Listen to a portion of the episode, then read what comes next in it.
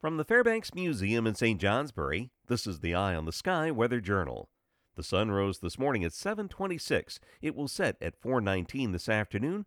Length of the day 8 hours and 53 minutes. December's coldest temperatures of modern record began on this date in 1933 and continued into the 30th. Burlington set records on the 29th and 30th with readings of 29 below zero each day, but most significant was the cold air that settled into the northern reaches of the Connecticut Valley.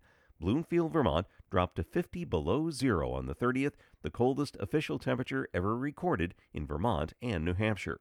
Unlike 1933, no Arctic air found this morning throughout the entire U.S. after that bitterly cold Christmas weekend. Instead, we've got milder air moving in, 40s today, and heading for the 40s to low 50s tomorrow. There'll be a fair amount of sun today, more clouds tomorrow. I'm meteorologist Mark Breen with an eye on the sky.